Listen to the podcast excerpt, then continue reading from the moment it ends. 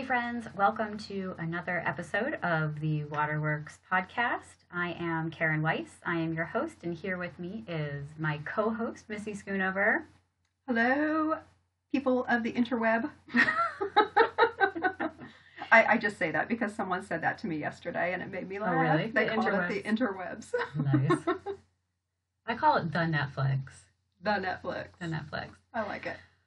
So we've been gone for a little bit. Missy and, and my schedules have been pretty crazy over the last month. We've had a book launch, and I've had some different commitments, and Missy is traveling around and with her other commitments, and so we are happy to be back with you Mhm. today. Yes. And we're going to talk about something that was recently brought up um, in our last podcast about knowing.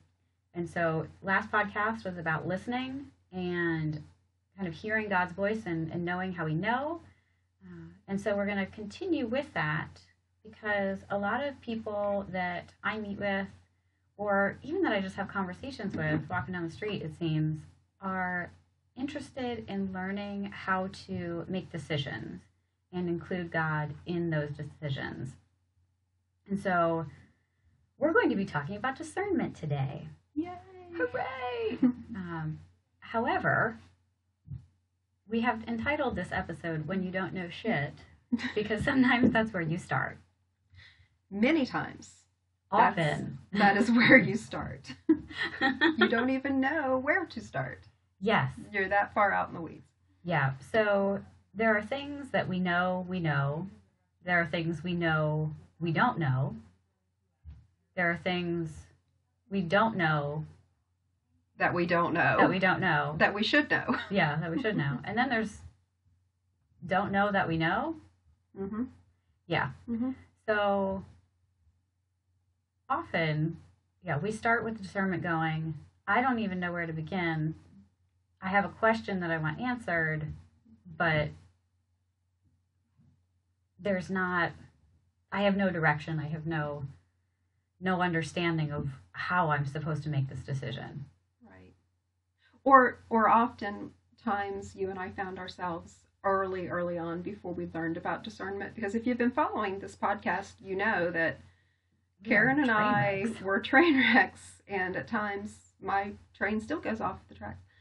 Um, but we thought that we could learn by reading books Hmm. and researching all the things that we needed to know. But a lot of times in those early days, when we would say, "Oh, we need to discern this," the answer we already had the answer. We were just trying to find a way to justify what we wanted, Yeah. and that was a big learning, Mm. a learning curve that that we went through yeah. in learning about discernment. You really can't go into a discernment season with an end game. Yeah. it doesn't Well, work that you way. You can, but that's that's not called discernment. Mm-mm. Um, Mm-mm. so, so really, the basics of discernment are you have a question that you want an answer to, and then you start to fill in the parts and pieces. And by the way, I should mention if you hear talking and whatnot in the background, we are in my new office space. Huzzah! Hooray! It's fabulous. Yes. So information will be forthcoming. Yes. Um, We're giving it a test run. we are giving it a test run. Today is the test run. Um, so you start with your question, and the most simple way to do this is to not ask an open-ended question, but to ask a yes or a no question. Mhm. It's when you're first starting discernment and exercising this muscle because it is a muscle. Um, start with a yes or no question. God, am I supposed to go left or am I supposed to go right? You know, or you have two options Right. for your right. question. Or, you know, am I supposed to go to seminary? Yes or no? Am I supposed to change jobs? Yes or no? And so you want your first question to be simple, to be straightforward. What else would you And, add? you know, and a lot of times when you're when you're trying to hone in on that first question, at least for me, that's where a lot of my own personal leanings, my bias would come in, my arrogance, my pride would come in. Because we can say, start with the yes or no, start with the this or that. And when you're looking at something that you need to make a decision on, and you know that you need the Lord's guidance to make this decision, your reasoning tells you it's super easy to come up with that first question. It's not. It's not. That first question is really hard. That that was the biggest struggle for me. And when you called discernment a muscle, couldn't agree more because it was a muscle that I had never ever exercised. Mhm. So when we're saying the yes or no, try to be as Switzerland as you can Yeah. with your own issue. And we'll when- get to talk about that more in a bit yeah, and how you do that. That but that is so so important. Starting with that broad question Yeah. and then sitting to listen for the answer. Mhm. That's and that's not an easy thing to do. Mm-mm. No, and it. One of the things that I've noticed uh, with the people that I'm talking with on a fairly regular basis is that the first question that we think to ask is not actually the first question. I fall into this, you fall into Mhm. this. Like we remind each other, okay, what's the question before the question? The question? question before the question. We should have a T-shirt We, made up. We should just buy a screen press. We have all these T-shirt ideas. we do. There's a discernment question. Should I Yeah. buy a Should I buy a screen shirt press? Yeah. or whatever they're called? Um, so, really honing in on what are the important pieces of what you're looking at, teasing them out. And if you don't have someone to talk to, this is where a spiritual director can be incredibly helpful to give you that that balance or outside perspective.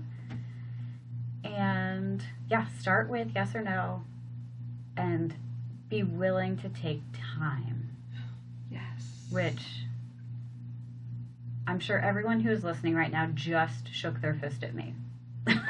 And if you didn't, we're going to give you time right now to do it. Shake away. Okay.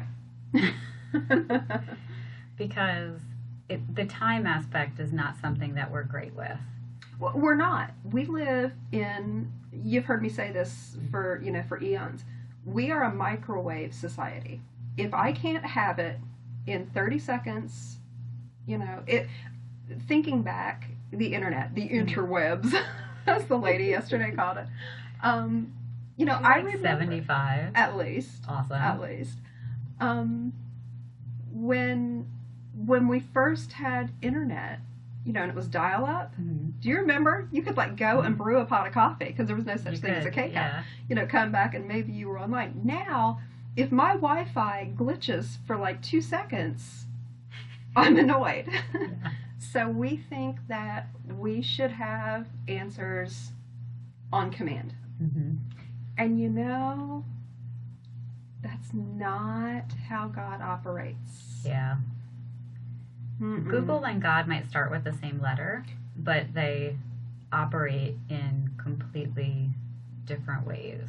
That's fantastic. I'm going to use that. Google and God. That's a, that's a good one. Because Yeah. we like, but seriously It's though, true. you you think you can find everything on Google, Ugh.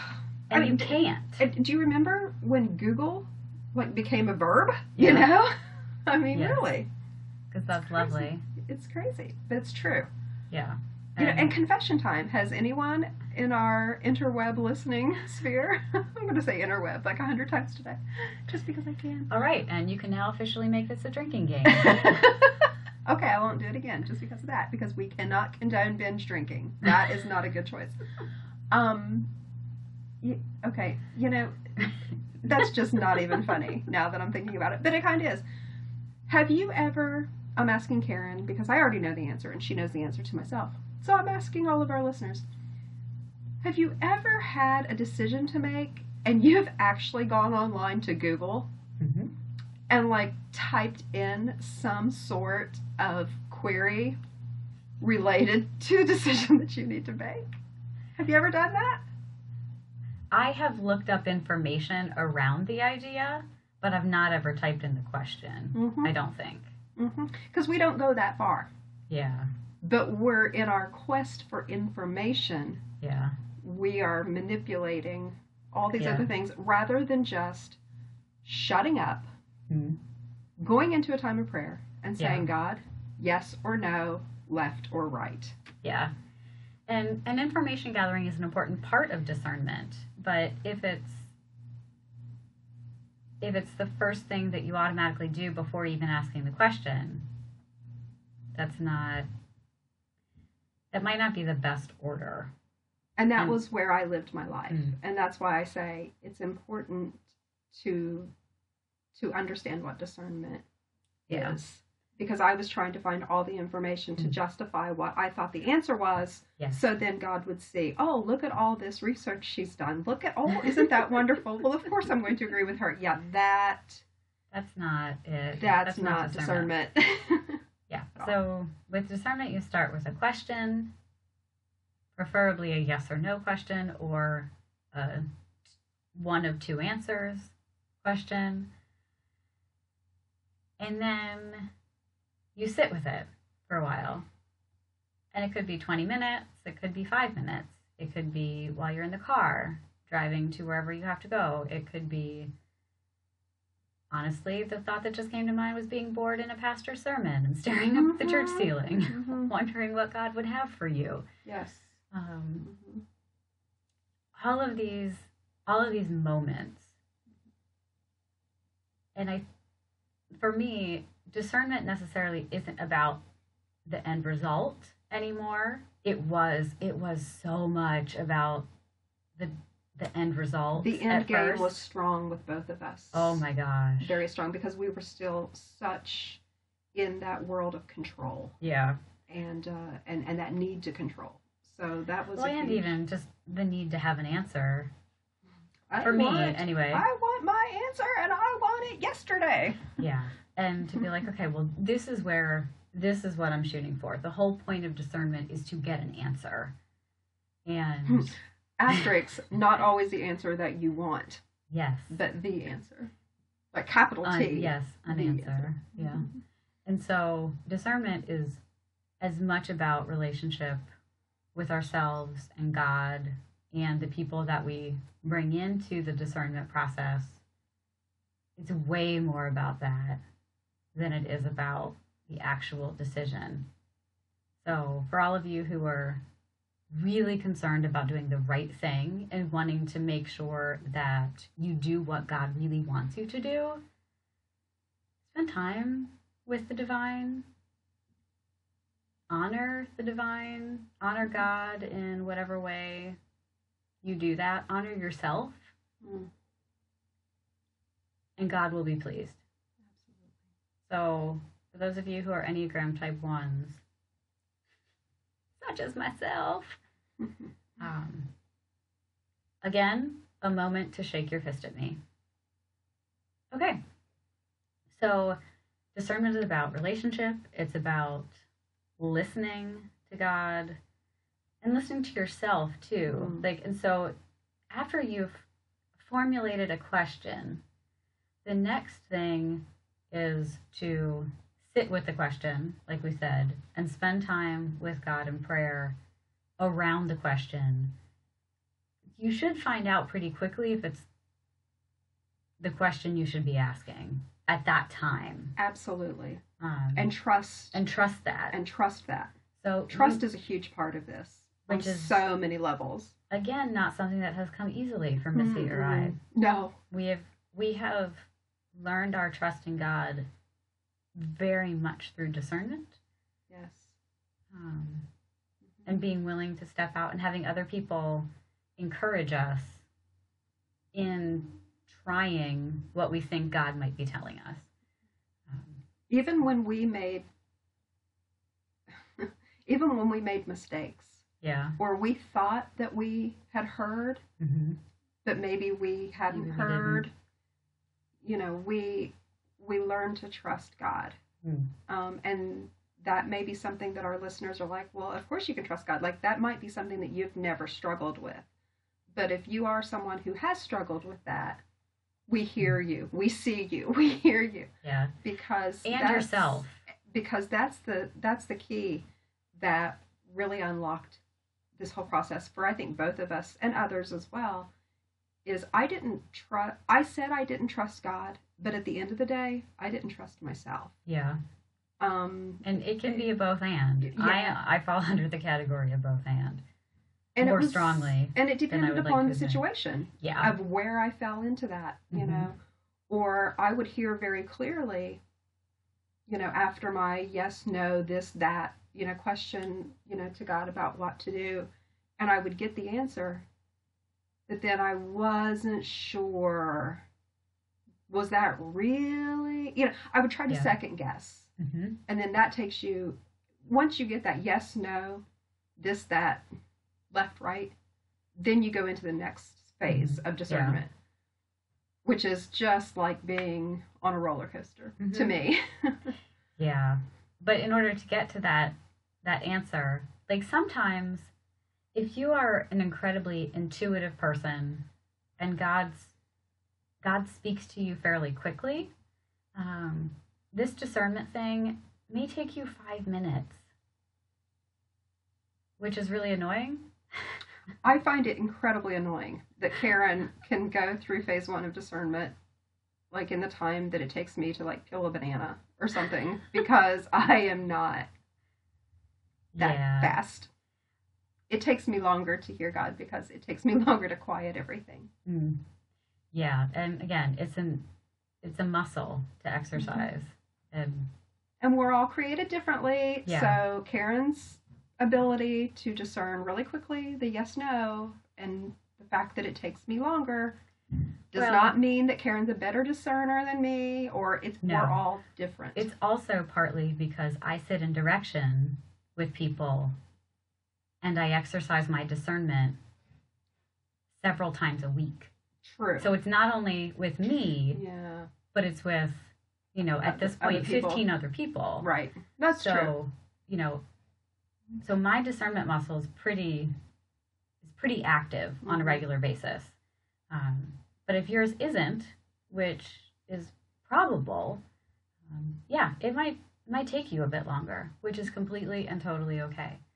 So you go through the questioning, just figuring out and devising the question, and then you sit with it.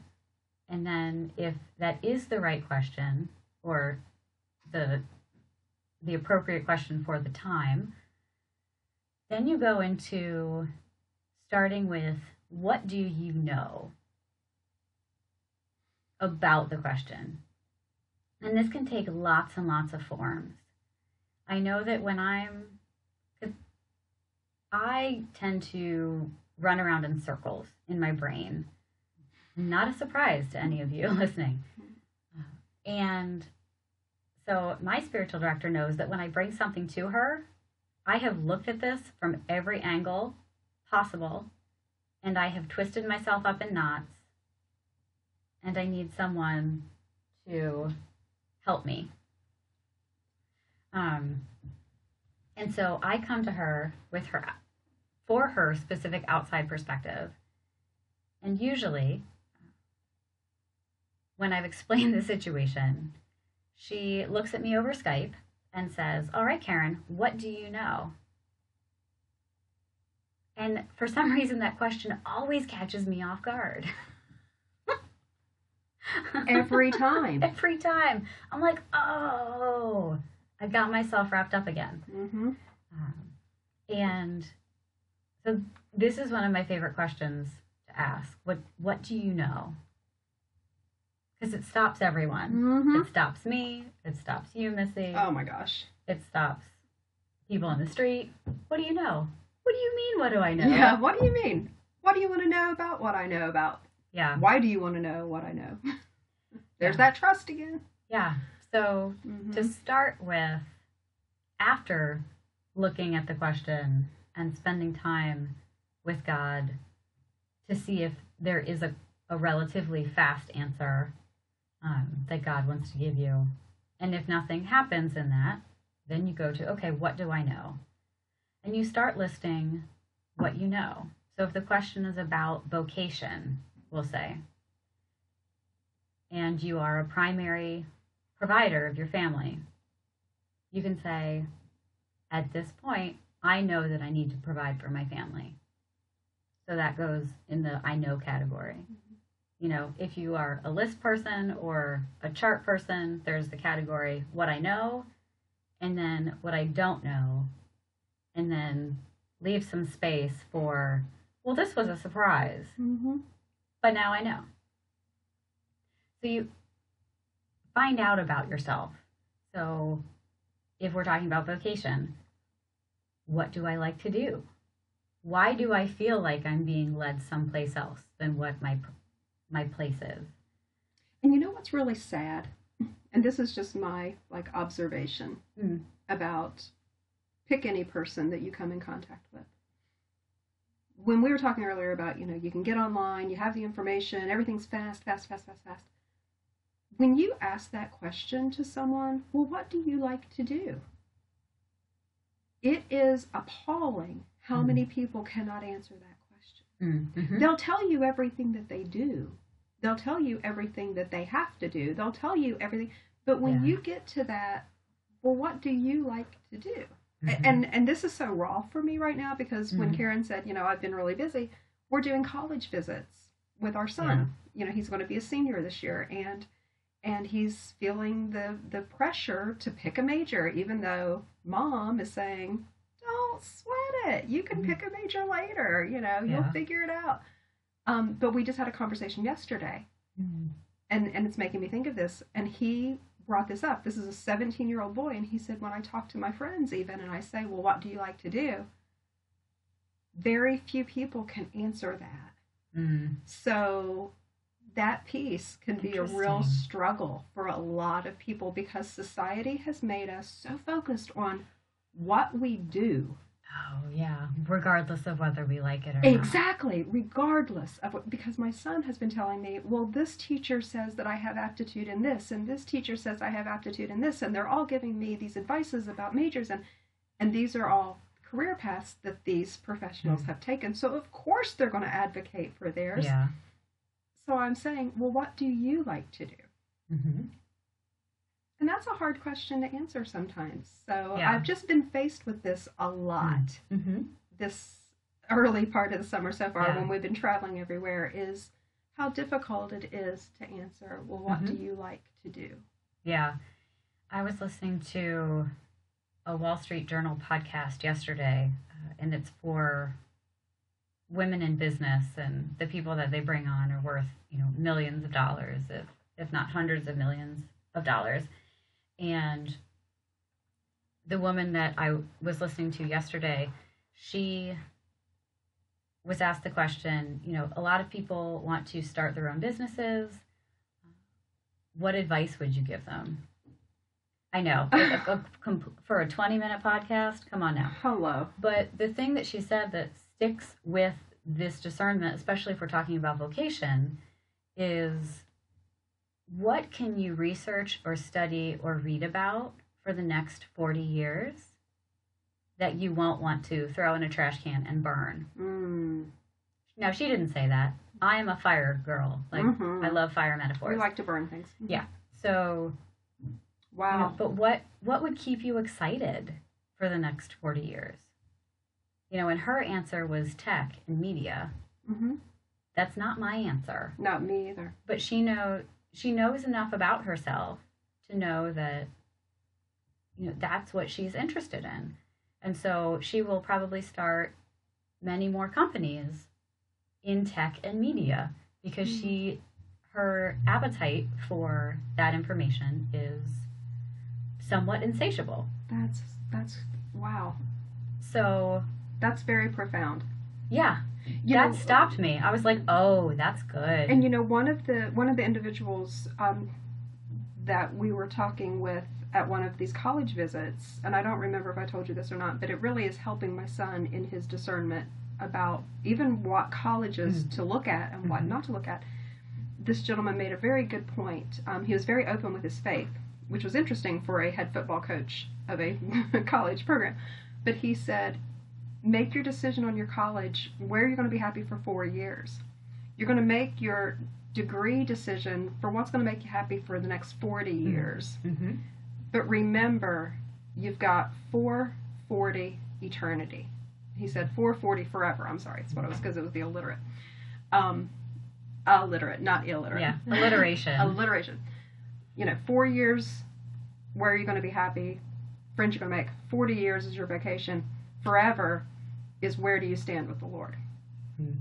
But his whole thing was the same, telling these young men 40 years may sound like a really long time to you right now as a 17 year old, but when you start working and you're doing something that you truly love, Mhm. 40 years goes by in a heartbeat. Yeah. And it's that same thing. Find that thing that you're not going to get bored with. And I struggle with that because Mhm. I I tend to get tired of things, Mm-hmm. which I think is the Lord telling me that I just haven't found that Mm. passion point yet that he Yeah. has for me because I Mhm. get bored. Mm-hmm. And I'm like, well, I'm not contributing. I'm not doing. So Yeah. we get wrapped up in that. And again, what am I doing? I'm Mhm. looking at what I do. Yeah. Um, so that's that's really interesting. Something that I don't want to like just throw away. Huh. Mm-hmm. Yeah. So, and and That's these good. are the things that when you are thinking about a discernment question and really trying to get information and sense how God might be moving in that, like all kinds of things are going to pop up. Um, you could listen to a podcast and feel like God is speaking to you through that. You could read an article on, you know, Yahoo or MSN or whatever Mhm. and be like, oh, well, this is interesting. And it could have nothing to do with the question that you have asked, but it's relevant. And so all of those things you file away, whether it's literally or figuratively, however you do that for your own discernment, whether you actually write down a list of what you know uh, and what you don't know and what you want to find out and questions you have. Because ultimately, you will have one question, but then from that come many other questions that pop up where it's like, oh, well, I need to answer this question for myself before moving forward with my overall discernment question. Right. Um, like, what do I like to do? Is the question that we need to answer for ourselves generally before we go to, okay, am I supposed to leave my job? That's typically a better path to Yeah. take when discerning than to Yeah. just jump in. And so many people talk about passion and, you know, enthusiasm. And I Mhm.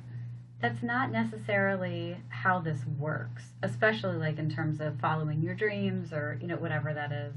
Like there are practical matters that have to come into this. Right. Being able to pay rent is one of them, or you know, mortgage or car payment, whatever it might be. So, um, unless you are independently wealthy, you just can't decide to, you know, open up a boutique cupcake shop or something like that in a small town where you're going to get seven orders, you know, in a week. Right. Like that's not going to pay the bills.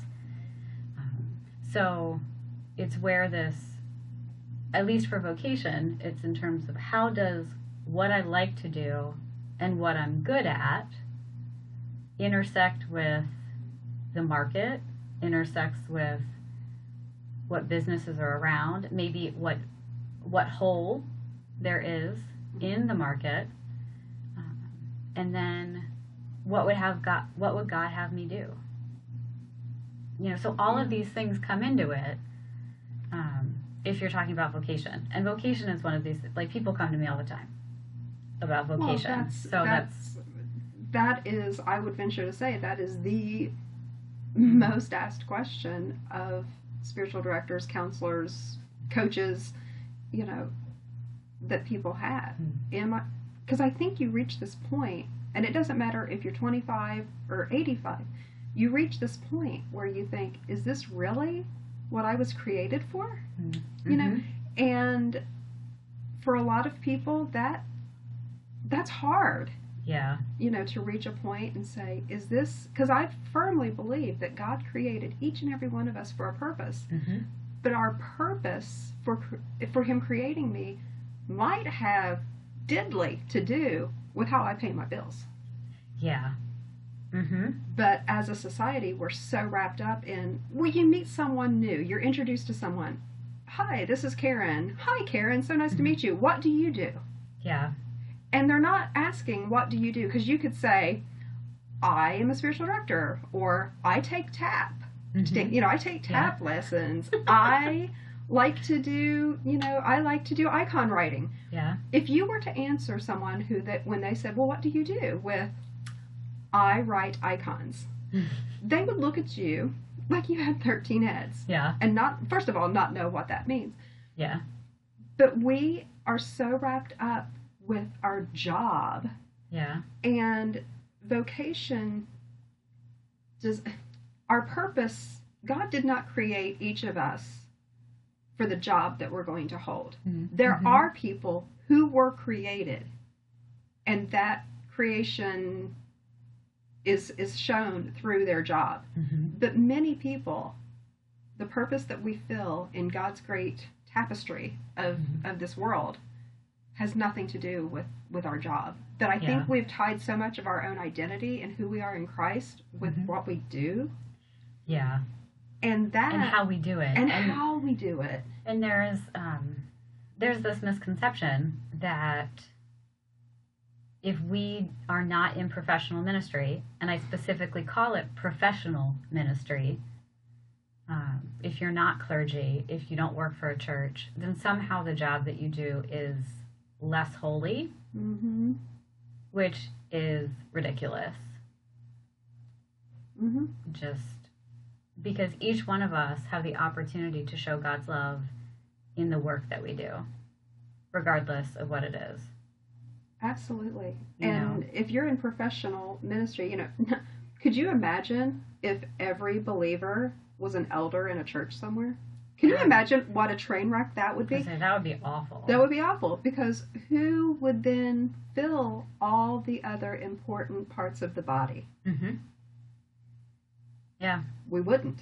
hmm It would be it would be horrible. But yet there is that um, hmm, kind of judgy thing out there. I remember when you were discerning about um, about seminary, and then you knew that you were to go to seminary. Well, actually, your first question was, "Am I really supposed to go back to school?" You hadn't even discerned that it was necessarily Yeah. seminary at that time Yeah, because a lot it of people school, jump like- over that that piece. You were like, "I think I, I remember that night." You said, "I think I'm supposed to go back to school." I was like, "Okay, for what? I don't know." Yeah. you know, and then you discerned that it was seminary. Well, And- and then two two words popped into my head, and this is the thing: like when two, when words randomly pop into Mm. your head, Pay attention. pay attention, Mhm. write them down. That is God speaking. hmm Because the two words that came into my mind when I was discerning whether or not to go back to school were spiritual formation. Yep. And we had no idea what that no, even meant. had no idea whatsoever. No idea what that meant. So when I was looking at seminaries, because basically the only places that would have something like that were seminaries, Mhm.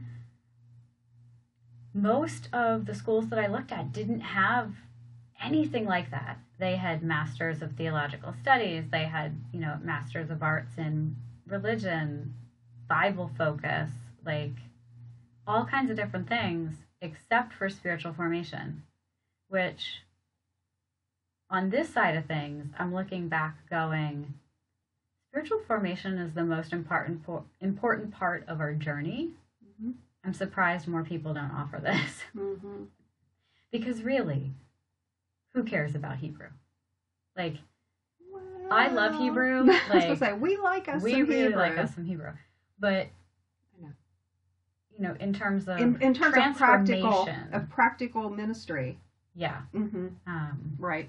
Now, granted, some people lo- like feel God in their heads, and so that would be important to them. But for like the eight, nine, and ones on the Enneagram, and even probably for the two, threes, and fours, you know, being able to master Hebrew is not is not what we're about. Mm-mm. in any way because much more practical Right. in terms of well, how does this really work and so you know i'm i'm surprised more seminaries don't offer more classes in spiritual formation or, and teaching spiritual formation A lot of people are afraid of it. It's hard work. What you help people do, it's hard work. well that but is it's true so, so important and it's so meaningful. But it is hard work. and that's when you talked about being attached and having a bias to the answer to the Mhm. question that's where this comes into play so incredibly strongly because we all have attachments Absolutely. And if you are attached to a yes or a no, or a left and a right, then you're you're inherently rooting for a certain answer. And so we have to acknowledge it, and that's the first part of things. And often a spiritual director can can help with that and notice if you're attached to something in the process. Um, my spiritual director does this to me all the time. You do this to me all the time. Oh, okay. I don't know that I do this to But her because she generally just doesn't tell me anymore. Right. well, because it's just a bygone conclusion. Um, but you need to have that that unbiased ear listen to you. And again, it has to be some someone that you trust, and it doesn't have to be like a close friend. That's where a spiritual director Mhm. really can be important because when you have that bias, your brain and your emotions will create every scenario to support that you do not have a bias. Yep. To fool you into Mhm. thinking that you don't. Yeah. Um, so it's it's really it's like the emperor showing up naked, like, oh Uh-huh. my gosh, I Yeah. thought I was being completely Yeah. neutral on this when in actuality no, No, I was all. doing everything I could to steer my discernment the way that I thought. And newsflash, you know, God's sense of humor he uses as a tool. Mhm. I was going to say a weapon. he uses it as a tool with me because if I have a bias and I really, really, really want God to affirm what I want to do, guess what he does?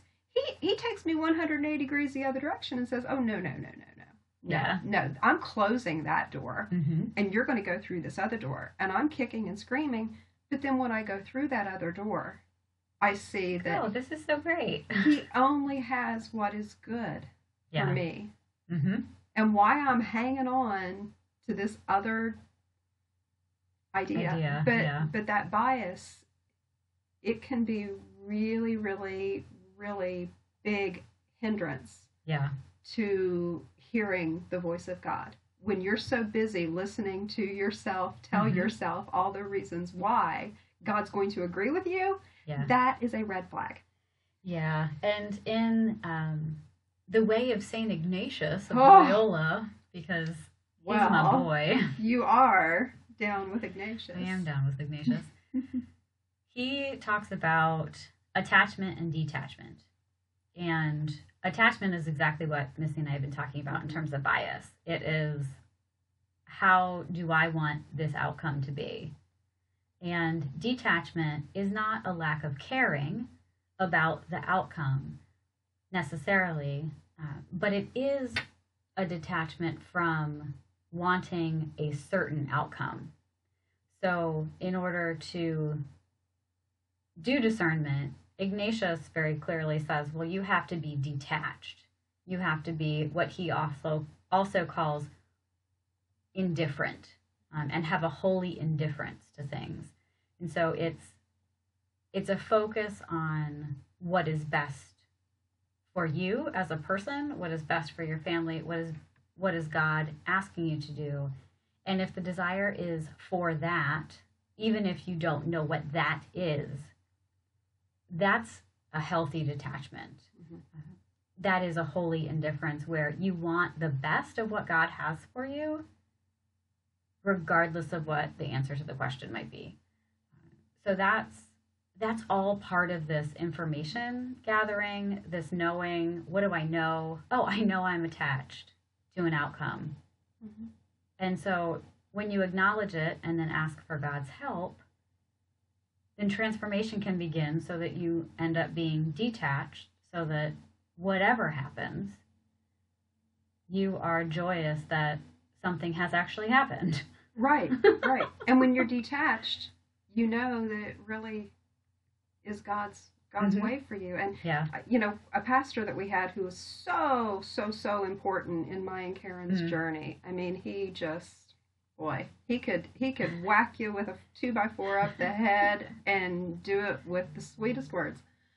But you know, I remember at one point when I was really struggling with this, but I want it to be Mhm. this way. You know, and he talked with me a lot about, you know, the ambiguity and you just Mhm. have to be in the moment and, you know, what is it that you want from me? And I'll never forget when he used something that I am fairly certain all of our listeners have been able to recite for many, many years, decades in some cases, which is the Lord's Prayer. And I'll never forget this pastor saying to me, if you are attached to a certain outcome, when you pray the Lord's Prayer, you're a liar. I'll never forget Ed saying that to me. Bazinga. Because what do we say? What Yeah. what are we saying back to God? We're saying back to him, your will be done. Mm-hmm. Your will be done. Yeah. When we are praying through discernment with the end game in mind, and, and not necessarily the end game being I want God's will for my life, but God, I want your will to be such for Yeah. my life, then we're lying when we're Yeah. praying. And boy, that hurt me. Mhm. I remember that hurt me. And it made me realize that the disciples said to Jesus, Teach us how to pray. Mhm. And he said, All right, Yeah. here's how here here you go. You know, it's not And it was like one bazinga after the next. oh whack, whack, whack, Yeah. whack. You know Forgive us as we forgive our debtors. Like, I mean you give if- us today our daily today, bread. not today, not, not, two tomorrow. years from now, not tomorrow, not next week. You know, that reliance upon him every day, every day. You know, not taking today's blessing and saving it for tomorrow. Yeah. Like, you know, coming into each day. But when you dissect things like that and you're looking through a discernment lens, it's chock full of, of Mhm. wisdom and guidance and saying, let go. Oh, I Mhm. saw a bumper sticker the other day. Let go and let God. I mean, I hadn't heard that for years, and I'm thinking, oh, ser- I mean, here I am behind the car, sitting at the red light, being judgy. If you listen to our personality typecasting, newsflash, yeah. reminder, Jay is strong in this one. Yeah. um, but I'm like, oh, for real? And then it, it struck me. Mhm. What am I like? Why did I find that offensive? Yeah. What am I holding, holding on to? that God is saying, let it go and let Mhm. me have this? So this is a continual learning Mm-hmm. process. But I remember that pastor saying that to me. He was like, Mm. Jesus said, all right, you want to know how to pray? Here you go. You know, God, your will be done. Mhm. Isn't that Yeah. what we're asking when we're discerning a decision? Isn't Mhm. that our end game? Yeah. Lord, show me your way. hmm Ugh, Yeah. attachments are tough. They are tough. Attachments are tough. And Yeah. especially when you don't realize you have them. Yeah. Or, like, I can. I can become fairly indifferent pretty quickly, which is surprising to me. But You're good at that. You you've become I've become good at that. you've at that. become good at that. Um, yeah. Again, it's a muscle. Mhm. Um, it's like, oh, I do. I have that like, oh moment, Yes, you do. and then it's like, okay, well, I I need to get rid of that. And the analogy I use often with people is, you know, what are you holding on to? Like, I literally hold my hands Mhm. out and clench them in fists, and I look at them and said, "This is what you're doing when you say you want a certain outcome. You Yep. are clenching your fists. So whatever it is that you have in your hand is all you can accept. But if you open your hands, God can put whatever He wants in them. And like you said before, it is always for the good. Always. Always. I mean, there are Which no is- certainties in our world other than we're not going to, you know, we're not going to beat death here. Yeah. Uh, uh, well, asterisks and if taxes. if Jesus comes back. True. before my body gives out, then I Yeah. won't. But, you know, presumably, that's the only certainty. Yeah. I mean, and even, you know, they used to say, what, death and taxes? Well, that's even up for, dis- up for discussion because some people, I mean, I know someone who's like, ah, I haven't filed my taxes in years. I'm like, ah, you know, crazy. I know, right? Oh my god. Like I'm in here looking horrified. Well, I mean, we are such rules followers. Like, that would just never, ever cross our Yeah. mind to break a law like that. just that's not crazy. fill out my taxes because the last thing I want is for IRS to Oh. literally show up on my door. Who needs that hassle? I know. But you know, the the certainty that we have in the Lord is, I mean, He tells us, "I will give you what is best for you." Mhm. Now, that might not be something that is comfortable for us. He does not. I'm not a prosperity gospel mm-hmm. follower. Like, oh. As soon as I accept Christ as my Savior, I'm going to have a Mercedes and a vacation home. That's not what Scripture says. He actually says the opposite. He yeah. says, you know, be follow prepared to me and be prepared. You know, you're going to carry your cross because Yeah. you know it's not going to be easy. But but when He brings things into our lives, even if we can't see the blessing, we know that it is for good. Yeah. And I've and that's been an in ultimate trust issue. and I exactly I've been in situations where I've had a hard time trusting that. hmm Um, so that's one of those things when you know when we started and you said you know there are things that you know that you know. hmm I know that God will only give me things for my good. That is not me saying He's going to give me sunshine and daisies Yeah. every day of my life because I live in a fallen world. hmm I am born a sinner. I am surrounded by temptation. I am surrounded by sin. Yeah. So It clings. I have no expectation that I'm going to have a fat, dumb, and happy life because mm-hmm. I'm not in heaven. I'm not. I'm not with the Lord yet. Yeah. That's going to come. But that doesn't mean that that He can't make good things come out of what the enemy brings in my life that's Mhm. bad. Like it's that trust thing, and boy, that took me years hmm to work through because Yeah. I I came into my faith with a lot of questions and a lot of doubts and a lot of um, distrust. hmm And Like I think a lot of people do. I came that way. I was such a control freak.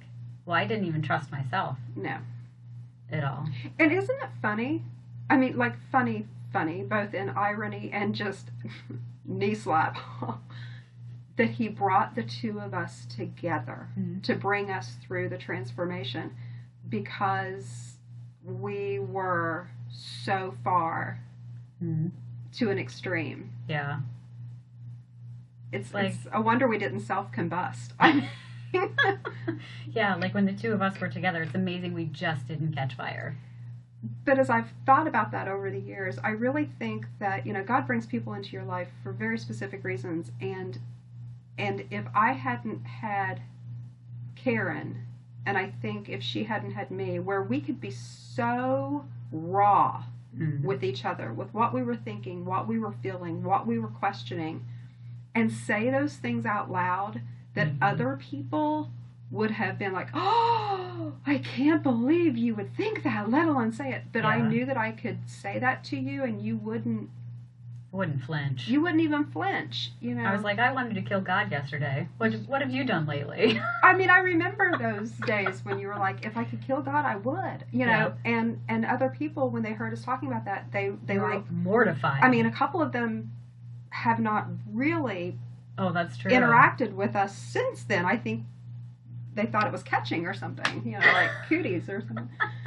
But I um, forgot about that. oh yeah, People ran from us. they ran literally, not not Well, like not because we imagination. They turned around and walked away from us because I think they were afraid that we were crossing some line.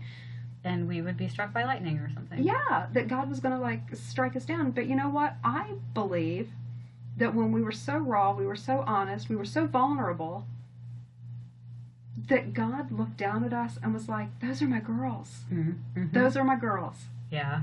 They can be that way with me because I'm the only person that they can trust to be that way with." Mm-hmm. And when Yeah. I finally embraced that, it opened up the Mhm. discernment for me. Yeah. and helped me overcome. I still have attachments. I still struggle with these things. I will every day this side of heaven. Whenever that happens, that's a whole other podcast. I'm not sure when that happens, but you know. But I'm but I recognize it faster Mm-hmm. when I'm trying Yeah. to get my way. Mm-hmm. Ugh. Yeah, and Boy, I wish that could just be taken away from me, but it's not. And Yeah, that's one of those things that we pray for, and it's it's you're just wasting your breath. We're, We all waste our breath when we're like, you know, God, if you could just take this away from me. hmm Yeah, no. Yeah, if if you find yourself praying that, welcome to the Unicorn Club because Yes. I I still do. We we have our murder spikes, and they sometimes have pom poms and or disco balls swinging from But they the are still of them. but they are still murder spikes. But they are still murder spikes. Please understand, we are talking about a unicorn Spike. spike. Yeah, and it is We just spike. think that it's a murder spike. Yeah, there was a cartoon. Yeah. I posted on my Facebook page. So, yeah, it was all about the murder spike. Because there was a little girl, and she was like, "Oh, you're so precious. You're so pretty." He was like, "I, uh, I have a murder spike. yeah. I am dangerous." Fear my fear." murder spike. She was like, "Oh, I can, you know, put I love flowers. your horn. I can put flowers in your in your mane." he was like, "This is a rainbow of disaster and despair." Like, it was very ironic to us. Please, if you're on the interwebs, Yeah. to Karen's Facebook page because it's a fantastic cartoon. Yeah, it's been a while ago. I'll have to find it and repost it. I'm I will try and post it. Well, I once I find it because it is now hard to find things in your timeline. I've noticed. Um, I will put it on our Waterworks Ministries Facebook page so that you can you can see what Missy and I consider to be whimsy. Uh, and you know, in all honesty, I am having a really hard time coming to terms with the fact that I am not whimsical. I am That too. that has kind of crushed me. and, and if that and if the person that shared that with us is listening, please, we mean nothing I ill against that. This is all on us. This has Yeah. nothing to do with the messenger. like, oh, I perceive I- myself in a completely different way. I really thought we were filled with whimsy and joy and funny, and then we were told we weren't. It was a Oh. crushing blow. yeah. Like, oh. But I asked my family, and and they agreed with listener who said, Yeah. I don't, I don't see whimsy." yeah, Pat, my husband snorted Yeah, at me. My, my son rolled his eyes and was like, "Seriously, whimsy? I would never call you whimsy, whimsical. I would never." I'm like, "Really? I thought I was." So, So, you know, anyways, you can. So apparently, we have an attachment to our understanding of who we are as whimsical. and I don't know why it's so important, but Yeah. it kind of was. apparently something I need to talk about with my spiritual director. like, why am I attached to whimsy? Gosh darn it. Yeah, Gosh darn it. Yeah, and sh- oh, I can't wait to have that conversation. That's going to be good stuff. But uh, yes, so murder spikes, whimsy, when you don't know shit. When you Um, don't know shit. This is God part- knows everything. So it's okay not to know. well, and It's okay. 'Cause as long as you're willing to ask. yeah, be willing to ask. And willing to so ask. the next episode on discernment will be what happens when you think you get an answer. So, because we've talked about and So, for those of you who actually take notes during the podcast, first, I don't know if anybody actually does this, but here's a list. Here's a step by step flow chart for you because that is one of my love languages. Missy is sitting over here with her eyes closed, shaking her head, laughing. If only she could do it in an Excel spreadsheet, she'd be even happier. Oh my gosh, yeah. Like, oh, beauty. 1990s are calling. They They, are. want their spreadsheet back. Leave Excel alone. It's my love language. I know. So, first is develop a yes or no question. Second is sit with God with that question and sense if it's the right question to be asking or if there needs to be a question before the question. So, once you've done that evaluation process, go back and sit with the question again. Then look at what you know about yourself, about the situation, about the question itself. Figure out and look and see if there's any holes that you need to fill in in terms of information gathering, um, especially if it's around vocation. Mhm.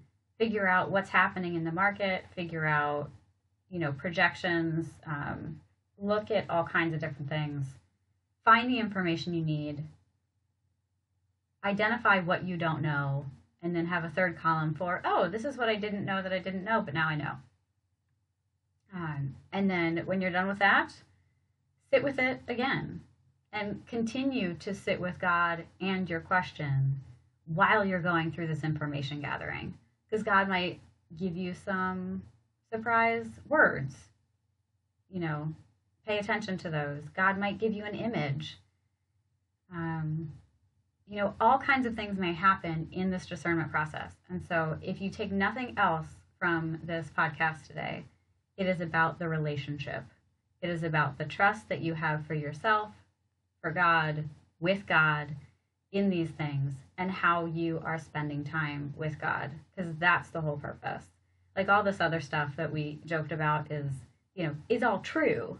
You know, we have our bias, but if we're really focused on becoming who God has created us to be, then we will want to let go of those things and want them to fall away. And the only way that that happens most often is if we're being intentional about